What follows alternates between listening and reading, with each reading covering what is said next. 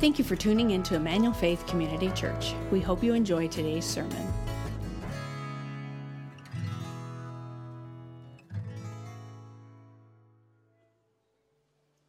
Home is where our story begins. As we take our first breath and are welcomed into the world, not in a place made of wood and stone, but in the hearts of those who love us. Home is where we learn what life is all about the joy and sorrow, the laughter and the pain, the many lessons that will carry us through a lifetime. Home is a place to belong, a place to become who you were made to be, a place that, though at times we may leave, never leaves us. Home is where we learn to walk, where we learn to hope, where we learn to dream, and where we learn to love. Home is the heart of our journey, the roots from which we grow the shelter in the storm, and the wind on our backs. Home is where love lives forever. Emmanuel Faith family, welcome home.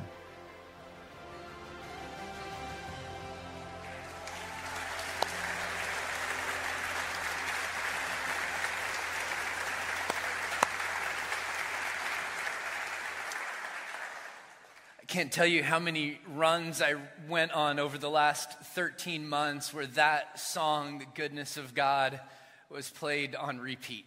I'm just going, God, I'm holding on to that. That you're good, that you're faithful, that you're strong, and that you love us. And after 13 months, I just want to say, welcome home. Welcome home.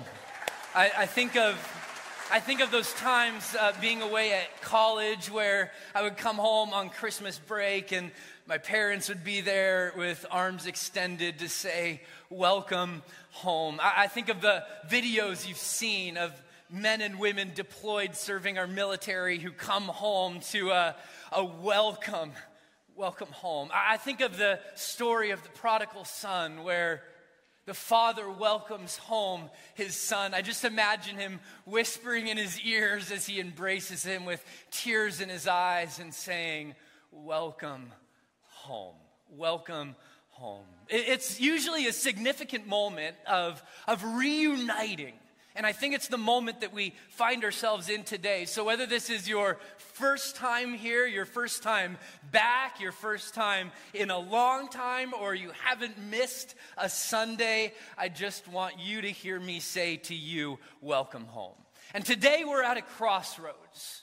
I think we're at a moment of transition where we're moving from one season into the next. And I'm not saying that COVID is done. You're well aware that it's still a thing for sure. But I think today marks a significant shift for us as a community of faith. I was reminded of a story that I heard a number of years ago. It was of a man who was out hunting and he sort of lost track of where he was and he went tumbling over the side of a cliff and his reflexes kicked in and he reached out hoping to grab something and his hands hit a branch and he found himself hanging off the side of the cliff just clinging to life on this little branch that stood out from the cliff. He was alone, but he, his instincts kicked in and he cried out, Is anyone there? Can you help me? And much to his surprise, he heard a voice in response. And the voice said, I'm here. What do you want? And he said, I want to get back up there. You moron, right? No, just kidding. I want to get back up there. Please help me. And here's what the voice said the voice responded and said, Don't panic. I'll get you to safety, but you must do one thing in order for that to happen. And the man clinging to his life said, Anything, I will do anything to make it to safety. And the voice responded with five words. Here's what he said Let go of the branch. Let go of the branch. And the man clinging to his life stood, clung there, and the weight of those words hit him, and he began to think, and he responded after a few moments and said, Is anybody else up there? And I think that's the way that transition often feels, isn't it? There's a, a letting go of what was before there's an actualization of what will. I think it's probably how Justin Timberlake felt when he left NSYNC. I think it's probably how Michael Jordan felt as he left the basketball court and uh, went on to the baseball field. Do you guys remember that Michael Jordan played baseball?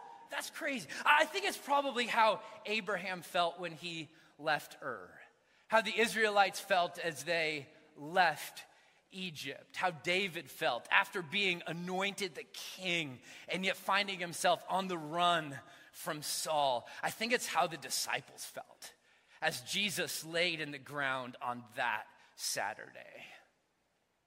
Let go before you know what's coming in the future.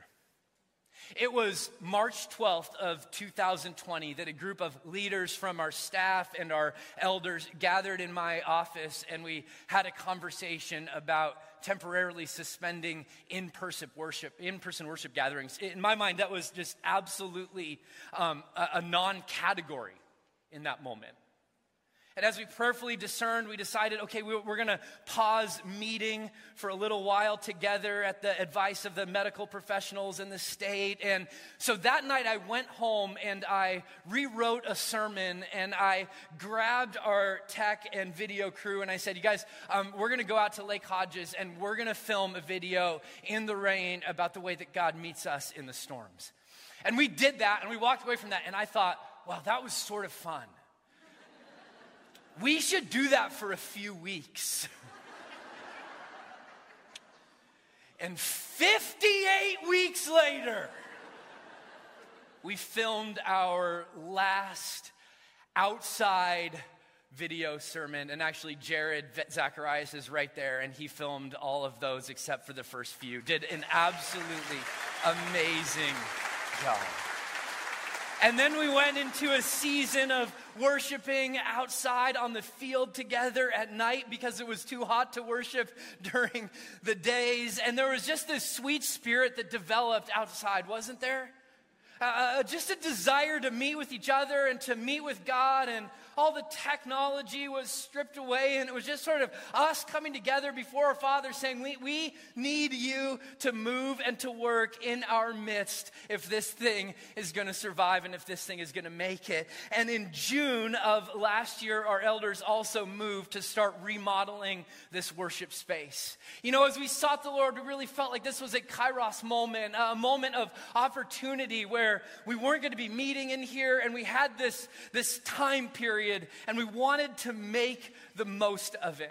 And I just want to publicly say thank you to so many people who have worked so hard in order to make this space a reality. Hundreds and hundreds of hours behind the scenes. Praise God. Praise God. And I'm always struck, Emmanuel Faith, I'm always struck by the way that this body is so generous with their time, their talents, and their treasures, and God is doing a good work in our midst. As I was getting ready for today, I was reminded that the Chinese script, the character for crisis, is two images, two symbols that are put together. One is danger, and the other is, any guesses? Opportunity. Opportunity. And it's these two sides of the same coin that I think we find ourselves holding today the potential for catastrophe, and at the same time, pregnant with opportunity. Author Leonard Sweet noted that the idea behind the Hebrew word for crisis is the same as that of a birth stool. The experience of childbirth, in so many ways, and encapsulates so much of what a, a crisis is. There's a, a, there are moments of great pain, so I've heard. And then afterwards comes the joy of bringing new life into the world. Pain, and at the same point, newness. This seems to be the deliberate emphasis of Scripture that crisis presents a tension that also carries with it opportunity. And I get this sense, I get the sense that in the, the letting go, in the crisis, there's also been a birth. There's been something new that's been stirred in our midst. And that's true of every church community that has survived this COVID season. And I would just tell you, not everyone has. But we have. And it's changed us a little bit. We're a little bit of a different church today than we were 13 months ago. But that kinetic energy of opportunity often also feels like tension in our soul, doesn't it? Because change means something is different, something isn't the same. And that's why change is really, really difficult. And luckily for us, we have a guidebook on how to navigate seasons like this. We're, we're not the first community of faith to walk through a season of change. And I just want to sink our anchor into a passage of scripture today that might help us give language and might help excavate some of the things that we're feeling in our soul that will help us move forward in a healthy way. If you have your Bible, will you open with me to Ezra chapter 3? Ezra chapter 3.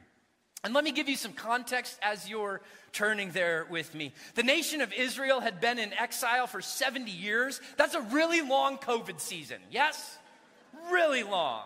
And under King Cyrus in Persia, there was a, about 50,000 Jews who were released to go back to Jerusalem to start rebuilding the temple.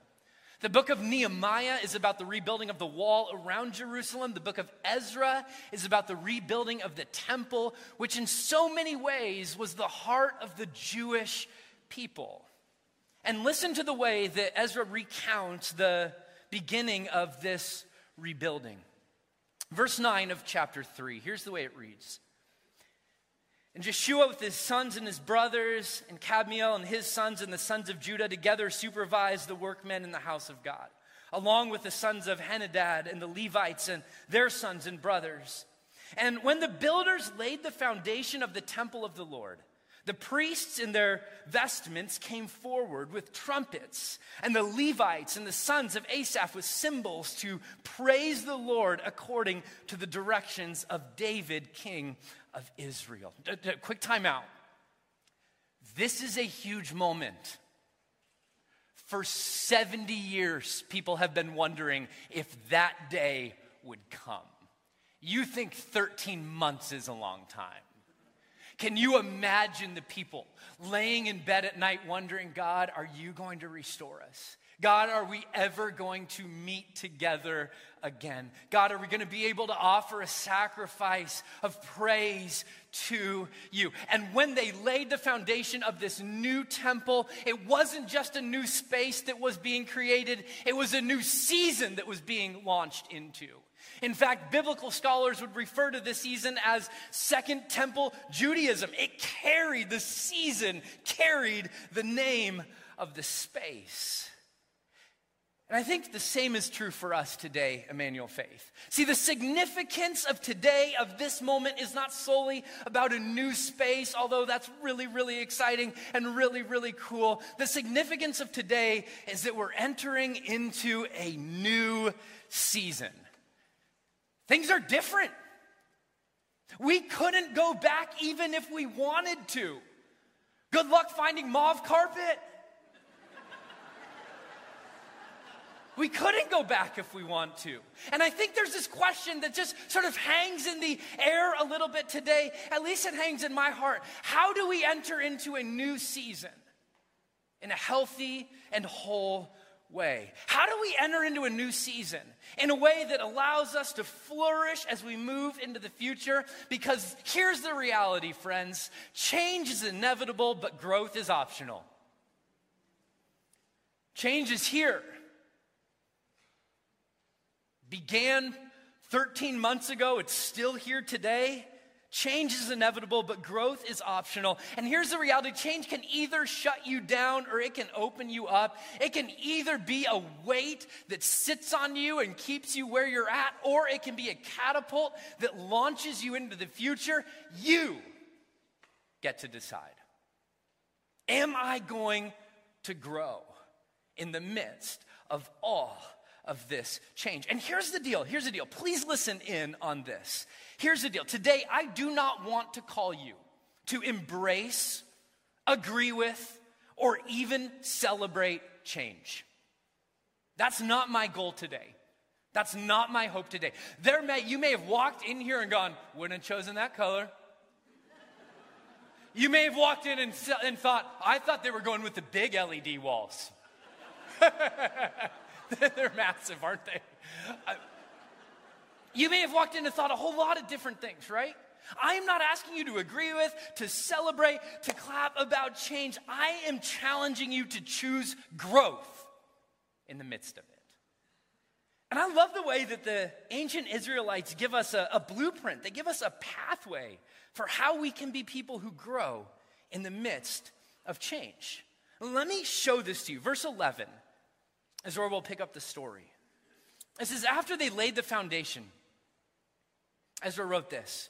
And they sang responsively. I'm sure they had the same LED walls we have, right? They're following along, singing. They sang responsively, praising and giving thanks to the Lord. And here's what they said For he is good, his steadfast love endures forever toward Israel. And all the people shouted with a great shout, and they praised the Lord because the foundation of the house was laid. They're quoting King David from when he brought the Ark of the Covenant back into Jerusalem, and he echoed the same refrain God is good, and his steadfast love endures forever. Forever. And I love this picture, you guys, because after 70 years in exile, what do you say to God? What was all that about? God, where were you when? God, why, why didn't you move and work? God, why did you allow this? God, what? I don't get. No, no, no, no, no, no, no. That's not it. That's not it. The people of God, after 70 years in exile, they say back to God, You are good through and through. That's who you are. And your love has met us and carried us every step of this journey. They use two of my favorite Hebrew words when they praise God. It's first is the word tov. Will you say that with me? Tov. It means good. The second word they use is the word chesed. Will you say that with me? Chesed. I should have had you put your mask on for that one, okay? Um, and they're just pointing back to the character of God. Hesed means his loving kindness, his steadfast faithfulness. It means when you let God down, he will not let you go. And they're just stepping into a stream that's been flowing. I mean, King David wrote about God's goodness and his faithfulness and his love. He said this Surely goodness and mercy, Tov and Hesed, follow me all the days of my life and I will dwell in the house of the Lord forever. And the nation of Israel, at the end of their exile, points back to those 70 years and goes, even in exile. Even in exile. And I just want us today, I, I don't, I don't know how you're programmed. I'm sort of like, what's next? Like, like, God, let's, this is great, this is awesome, but there's another mountain to climb. And I think today we need to pause and we need to look back. We need to look back over these last 13 months further if you want to. But I think the goal for today, in part, is to see the way that God's hand sustained us and strengthened us, and the way that He poured His love out on us in a season that we probably wouldn't have chosen or dreamed up on our I think the first call, if we're going to move forward in a healthy way, is to praise God for his past faithfulness. My guess is that you saw the hand of God and that you experienced the love of God in new and fresh ways in the midst of the pain and brokenness of this last season. See, because it's in the cracking and it's in the breaking that we're opened up and we're reawakened to the love of the Father in new and fresh ways. In fact, in fact, God tells Israel that's one of the reasons he was allowing them to be called into exile in the first place. Listen to the way that he said it through the prophet Hosea. He said, Therefore, behold, I will allure her and bring her into the wilderness. Read 70 years of exile. Why? To speak tenderly to her. Uh, maybe there, maybe there. Their ears will be opened, their hearts will be opened in order to hear and to receive in a new and fresh way. Raise your hand if that happened for you over the last 13 months. You saw God's hand move and work. You experienced His love in new and fresh ways over this last season. Me too. Me too. But I think it also shows us that God sustains us and He grows us in those seasons. I love the way that Lysa TerKeurst put it when she said this What if the wilderness season we want to avoid is the faith deepening season our soul really needs? We're strengthened, that we're met in the seasons that we often wouldn't choose. You know, over the last 13 months, I've been reminded that the church isn't a building. Uh, the building's cool, don't get me wrong, but it's not the church. You are the church. We are the church. It's a group of people who are centered around the worship of Jesus, committed to one another through thick and thin, when we're close and when we're distant. And we haven't always agreed with each other during the season, have we? You don't have to say amen so loud, okay? but we've done our best to love each other because that's what family does and we've seen the hand of God move in our midst. One quick story.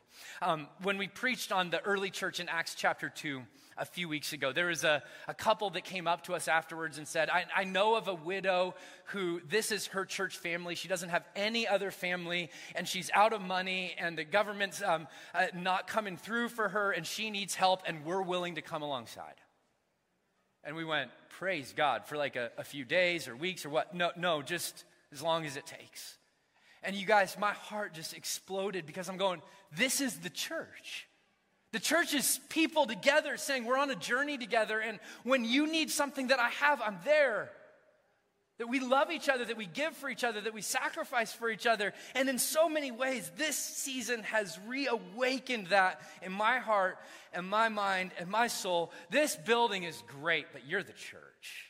You're the church. God has been faithful to us.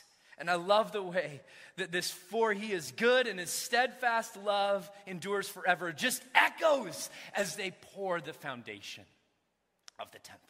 May it echo in here as we meet for the first time. He is good and his steadfast love endures forever. See, remembrance, friends, is the fuel for faithfulness in the future. It is the fuel.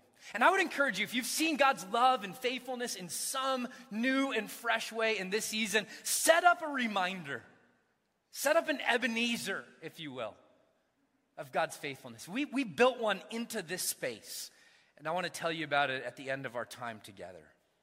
But it's really interesting because as much as they're celebrating, there's also some conflicting emotions that are present in the midst of the people of God as they lay this foundation. Listen to it. Verse 12. But many of the priests and Levites and heads of the fathers' house, old men who had seen the first house, wept with a loud voice when they saw the foundation of the house being laid. Though many shouted aloud for joy, so that the people could not distinguish the sound of joyful shouts from the sound of people's weeping. For the people shouted with a great shout, and the sound was heard from far away. Isn't it interesting that the same event causes for some shouts of joy, and for others, deep lament and weeping? You know, it's as though grief and joy grow up in the same field. You can't tear out one without uprooting the other. Scholars go back and forth on why are the people weeping, uh, uh, but they nail it down and try to say, well, they, we can find out why they're weeping because of who it says is weeping. It's the people that had what? Seen the first house. They'd seen the temple, Solomon's temple. Many suggest that the stones that they were using to rebuild the second temple weren't quite as big as the stones they used to build the first. We don't exactly know why they're weeping. I started to wonder. I wonder if they were weeping because they remembered the way that God met them in that former space and wondered, will He meet us here in the same way? I wonder if they were lamenting the people that they had worshiped right alongside of that were no longer there anymore.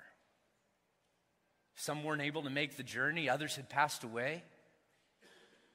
I, wonder if they were comparing. You remember Solomon's temple? That was amazing. There is no way this is going to be as good as that. I wonder if they were remembering the songs they used to sing and going, I bet we're going to sing new songs.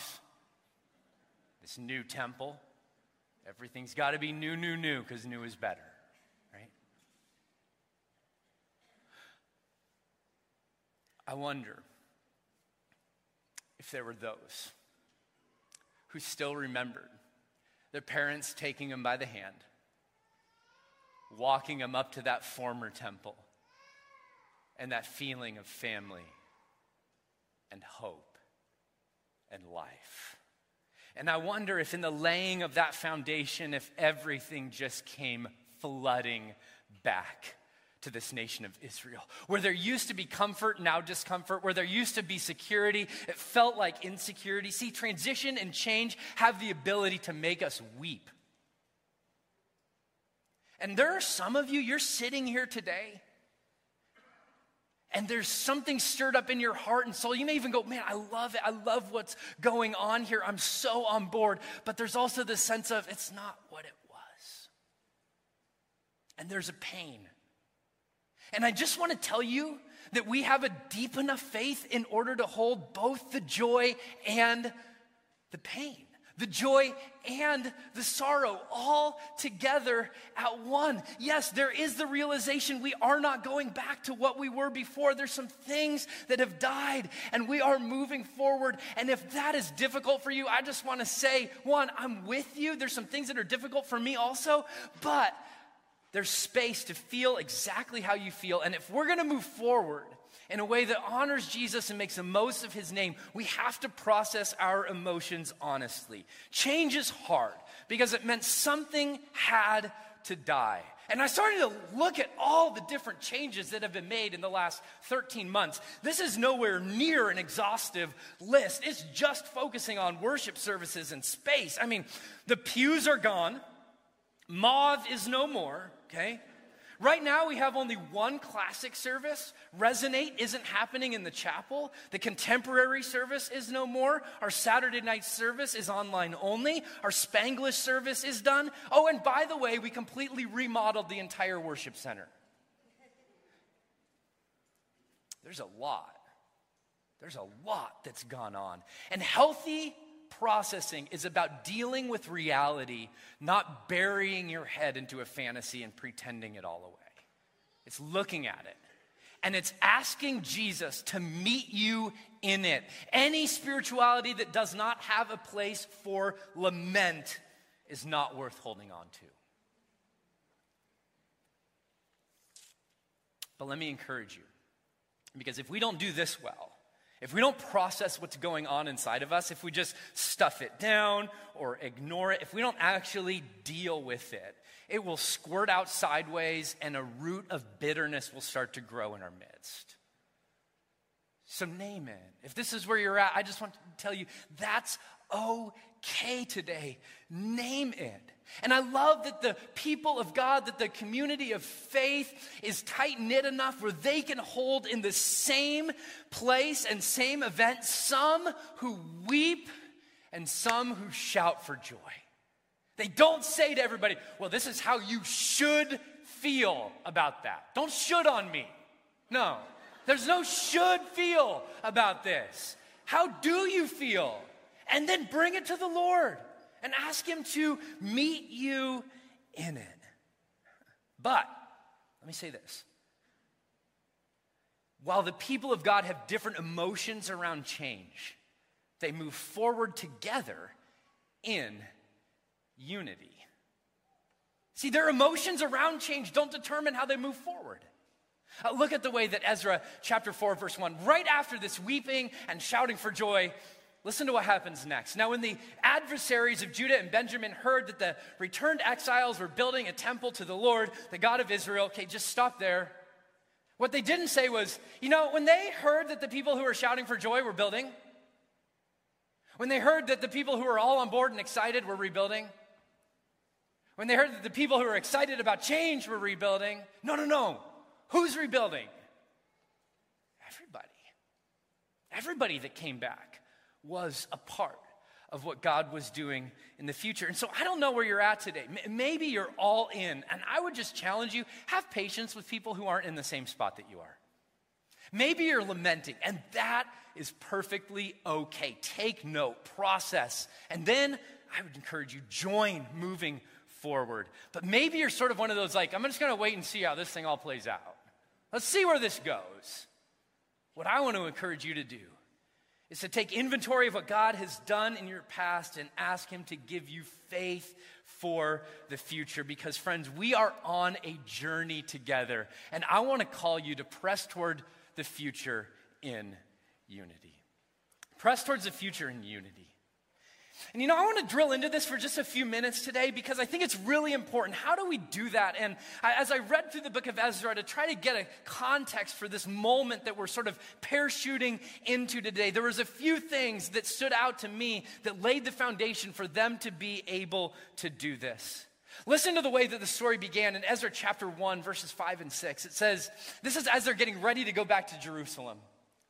Then rose up the heads of the fathers' house of Judah and Benjamin, and the priests and the Levites, everyone whose spirit God had stirred to go up to rebuild the house of the Lord that is in Jerusalem.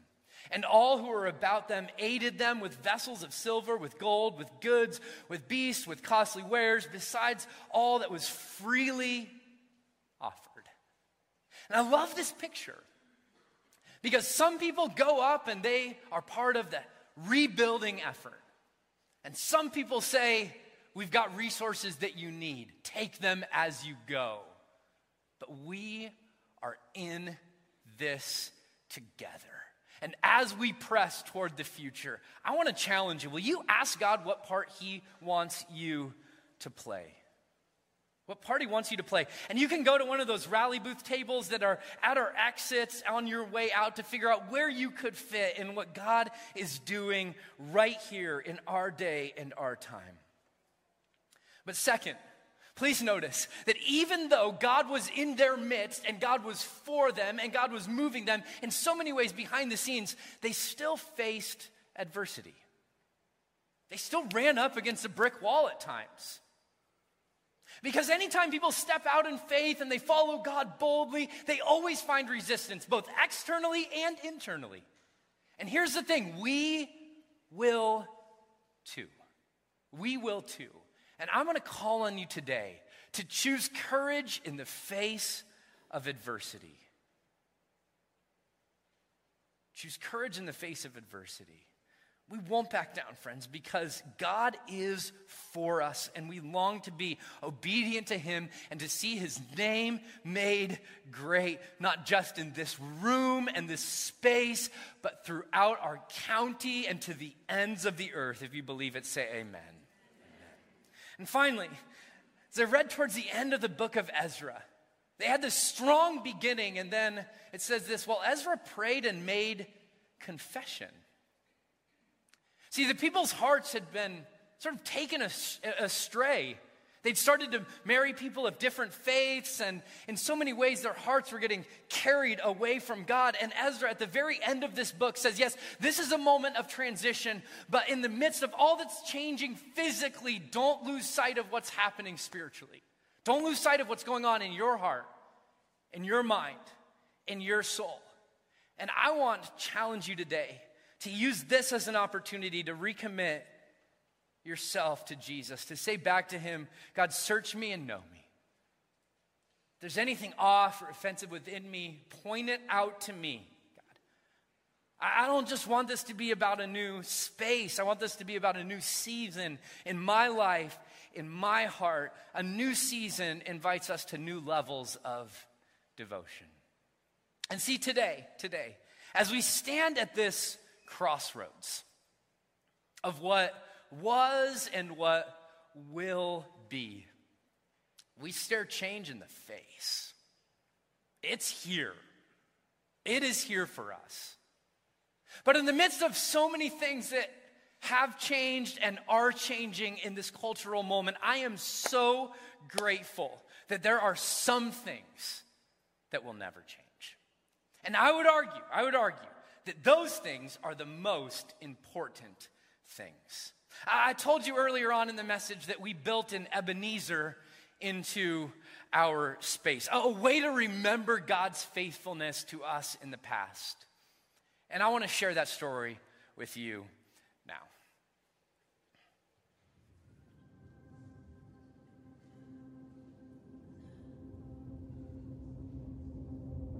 When Ryan was coming on as the head pastor, I just happened to be finishing up my first cross art piece, and I just happened to pass Ryan on campus one day, and he was like, Hey, we're going to be redoing the worship center, and we need another cross. And I was like, All right, cool. Yeah, I, I think I have some, some leftover wood left and you know some more metal. And he's like, But we need it to be bigger. And so I was like, All right, how, how big do you need it? And he was like, Well, like a lot bigger, because it's going to go at the front of the worship center. I told you I was going to get emotional about this. because this is just it's such an it's such an honor, you know.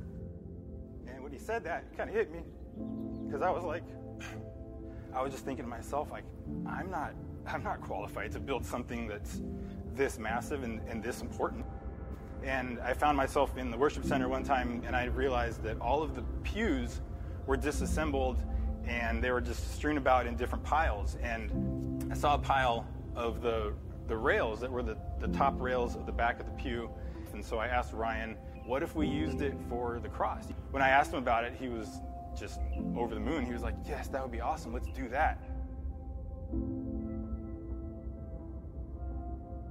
If you were to ask me why I wanted to incorporate the wood from the old pews, I think my answer when I started the project would be different than the answer that I would give you now that the project is done. Because when we started, I probably would have said, because it's there, it's available, and it's free, let's use it.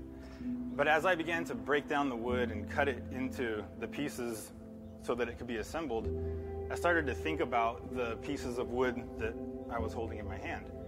And um,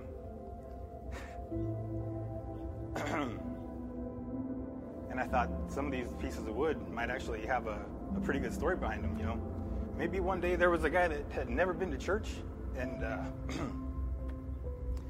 and maybe he came in one day and he sat at the pew in the back, and, you know, as his hands rested on the top of that, you know, I thought maybe that piece of wood could be this piece right here. And then I was, uh, when I was actually at the lumber yard today, and I was buying, I was buying that piece of wood there. The lady was asking me what I was building, and I was telling her about this cross project, and she's like, uh, what church is it for? And I said, it's for Emmanuel Faith. And she's like, I got saved there. And that was like, that really took the, that really took the, the, the specialness of this cross project to the next level because, you know, when the, the time that she got saved there, maybe her hand was, was resting on this piece right here. And I think that there's a lot of other stories that could go into this this cross with all these individual pieces. Man. And uh, I think that's that's one of the that's one of the coolest things for me is to take all this wood that has sort of this this past and there's probably a lot of stories associated with all these little pieces.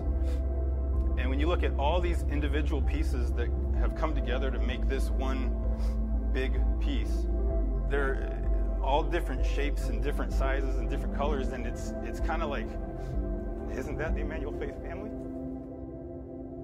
And so it's like, if you ask me, why do I want to incorporate the wood from the old pews? It's because it's like any other wood would have just been wood, but that stuff is, whew. this wood is Emmanuel Faith. It is the family, and it's like we're all up here now on this cross that hangs up at the front of the sanctuary.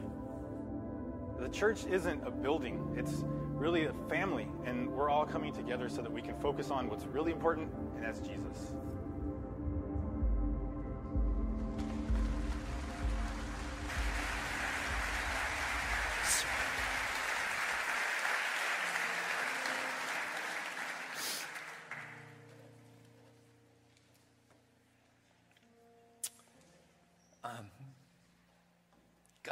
I- I'm just honored to pastor a church with such a rich legacy, you guys. The, the faithful men and women who have gone before us. So I just, this is my heart. This new season is about, isn't about leaving behind anything, it's about building on the faithfulness of the past to ask God to do something great as we follow Him into the future. Friends, the cross is at our crossroads. It's the, the thing that carried us in the past, and it is our hope for the future. The cross stands at the crossroads as the foundation of our past and as our confidence for the future. Friends, this is our Ebenezer, our reminder of the past faithfulness of God, who on the cross gave his life for us. For God so loved the world that he gave his only Son, that those who were far from God might be brought near. Friends, that is our story. That is our song. That is what this church has been about for the past 80 years, and it is what this church will be about for the next 80 years. The canvas that we are painting on is changing, but the story that we are telling remains the same. Jesus is good, He loves us, He's for us. That is our story. That is our song. And in the midst of things changing, I want to assure you the most important things will not change. So today, friends, let's remember God's past faithfulness. Let's thank Him for it. Let's process how we're feeling about everything new. And then let's move forward with confidence as we follow Jesus into the future. Change is inevitable. But growth, well, that's, that's optional. Pray that we'll grow. Pray that we'll grow. Do you just open your hands? I want to pray over you and over this space. Jesus, Father, Holy Spirit.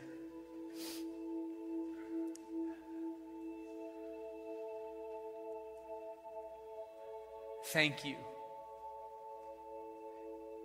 God, we would ask that you would meet with us in this space in unique and fresh ways, please. God, when we walk in here, may we just sense your presence with us. God, when people who are far from God walk in here, our hope is that they wouldn't feel condemnation, but that they would feel love, that your arms and our arms would be uh, open to them.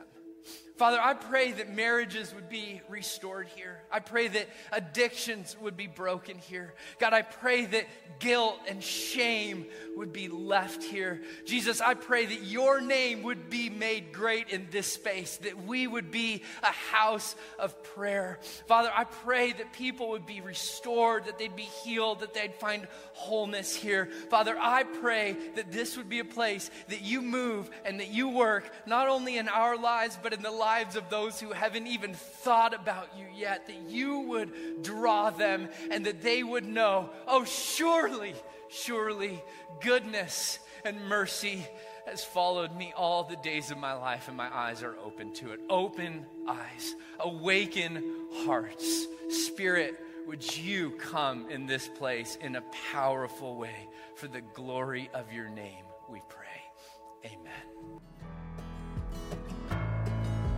Thank you for listening to our service. We'd love to have you join us in person.